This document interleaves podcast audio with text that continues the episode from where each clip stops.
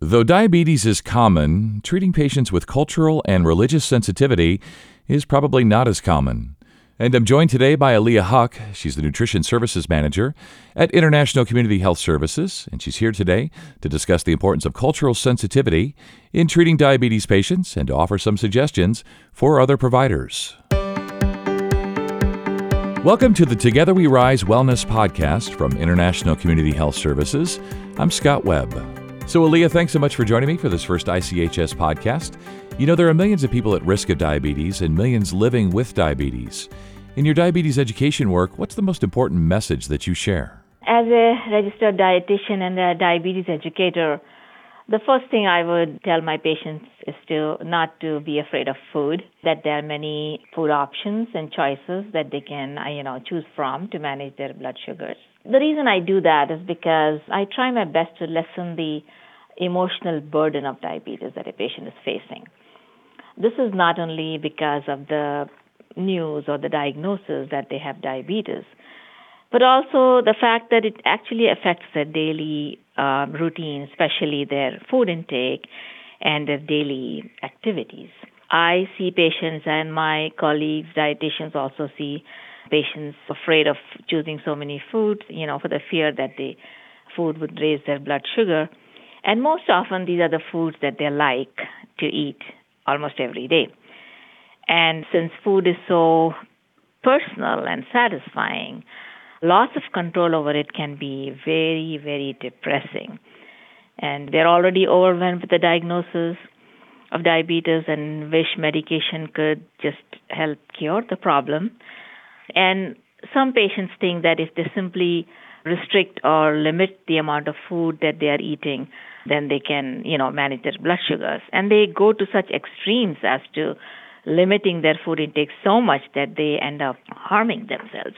Let me give you an example. A pregnant woman diagnosed with um, diabetes or what we call as gestational diabetes. And we have seen so many of them do this that they simply start restricting their food so much that they end up uh, losing weight instead of gaining weight. And they not only, you know, risk harming themselves, but the unborn baby. And to the woman, she's thinking that she's controlling her blood sugars, but on the other hand, she's actually hurting herself. So, diabetes and education training, designed by the Association of Diabetes Care and Education Specialists, actually emphasizes the independent effect of the emotional burden of diabetes on metabolic and quality of life um, outcomes.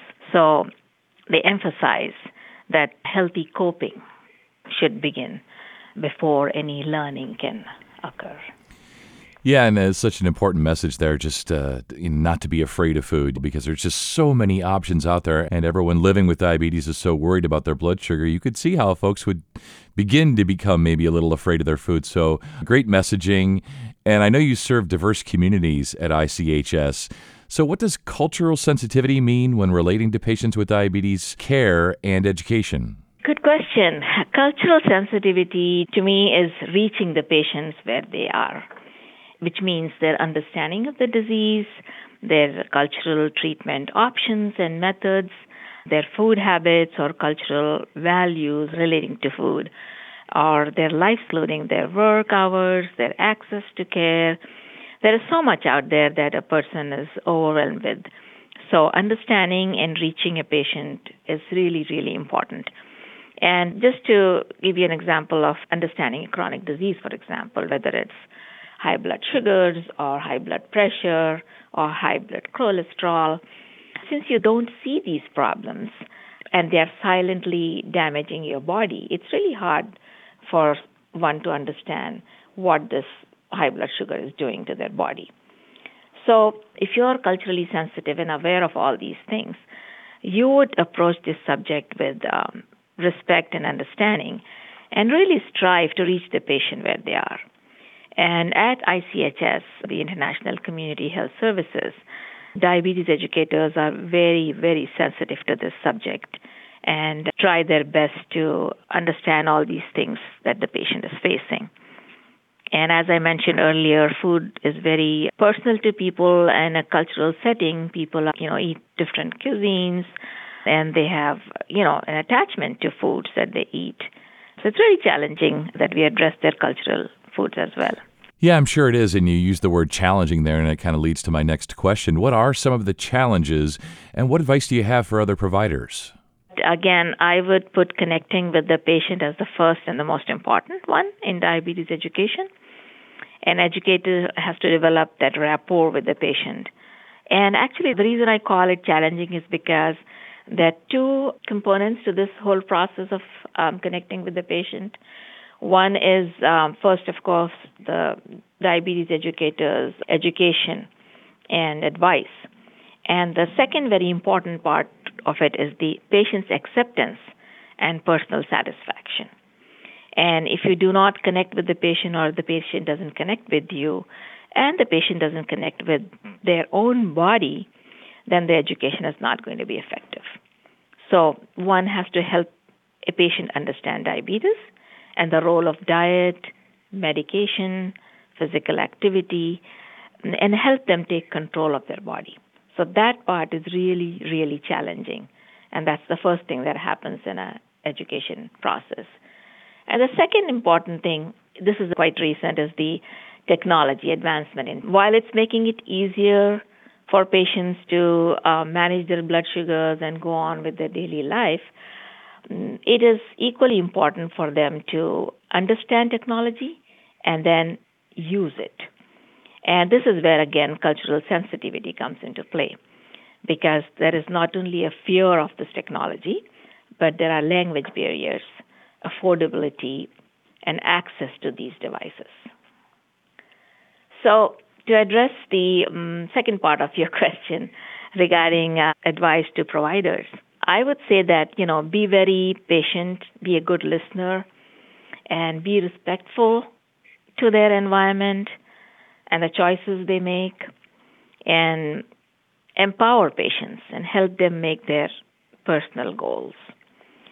And uh, also help them understand the use of modern blood sugar control devices. And not just that, but also work towards making access to care, access to affordable care, access to these devices possible for them. And finally, and very importantly, you have to set up follow up appointments based again on their readiness. Yeah, and you've touched on the devices here and how amazing the new blood sugar devices are, whether they're smartwatches and phones. It's really amazing. I've hosted some other podcasts on these things, and maybe you can describe an example of how being culturally aware really helped to break ground with a new patient. The one that comes to my mind of a very recent uh, case that I handled is that of a patient who desired to fast for religious reasons. And this was supposed to be a fast in which the patient wouldn't eat certain foods. And most of them were foods that she could eat, were rich sources of uh, simple carbohydrates. And these are the ones that we want them to control, right? So in this case, it was very important for uh, me to understand all the other cultural foods and understanding of those foods and treatment options that this person was considering. And uh, I had to balance all that and work with the patient to choose um, the right combinations that would give them a better control of blood sugars. Just to be more specific, I had helped her identify good sources of um, fiber and plant protein because she was also a very plant foods person. And this understanding was so much appreciated by the patient that she desired to work with me and eventually succeeded in uh, controlling her blood sugars. Yeah, and I'm sure this is such great messaging for other providers. I was just thinking along with you here and thinking, you know, most of us think of food in terms of its caloric uh, count or the nutritional value of food, but really thinking of food through this uh, sort of cultural lens or religious lens, even, uh, you can see how valuable that would be for providers and patients, really, ultimately. Yes, it's not always the calories that they're counting. In fact, it's hard for them to understand what are calories. So it's foods that they eat, and how can you help them balance the amount they eat, when they eat, and how can they actually enjoy that and be with their family and friends because you know we make food choices based on social cultural religious and so many reasons and if diabetes is going to affect their daily food intake imagine the level of stress and if you can't reach or address that then again it leads to that emotional burden which again affects their learning and self management yeah, you mentioned uh, the the difficulty in sort of getting your minds around some of this stuff, and I know I took a nutrition class in college, and I struggled with it. Uh, so great that we have experts like yourself who actually understand all of this and are culturally sensitive and aware. So good stuff. You know, the American Heart Association recently recognized ICHS with a gold award for its efforts to help patients manage type 2 diabetes. So, this recognition means 25% or fewer of ICHS diabetes patients show poor control over their blood sugar levels, and that 70% or more of ICHS diabetes patients have the disease under control. That's a great number, 70%. Love that. So, how has ICHS achieved this goal, if you will? We have a multidisciplinary approach to diabetes care and education at ICHS. We have a team of registered nurses, registered dietitians, pharmacists, and of course, providers who do the diagnosis, timely diagnosis.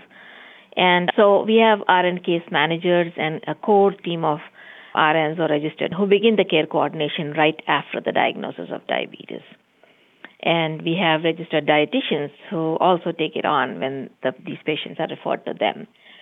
And the topics addressed in the beginning itself are the basic pathophysiology, as I mentioned, to explain the whole process to them, and prevention and treatment of acute complications, and referrals to specialists like, um, you know, endocrinologists or podiatrists or dietitians or behavioral health specialists depending on the situation, like, you know, what the person is going through. Again, based on that, we make the referral. And also teach them on checking blood sugars at home, injection technique as needed for injectable medications and insulin, lifestyle modifications, which include both diet and exercise. So we have both our nursing, pharmacy, and RD teams, registered dietitian teams, who do the care coordination including blood sugar monitoring and medicine titration. We also have a program called as Rapid Cycle Case Management, which involves a, a provider, a pharmacist, a nurse, a dietitian, and a behavioral health specialist. And we meet weekly for a close follow up on patients identified by the primary care provider. And of course, this weekly follow up is done with patient consent, again, depending on if they are okay with that follow up. And I'm also happy to um, share with you that we are now accredited with the Association of Diabetes Care and Education Specialists. And now we can provide diabetes care self management and education in a more systematic and trackable fashion. And we have a group of trained instructors, including registered nurses and dietitians, to provide what we call as DSME or diabetes self management and education. We have recently started support groups at two of our medical centers and plan to expand them to all of our four medical centers.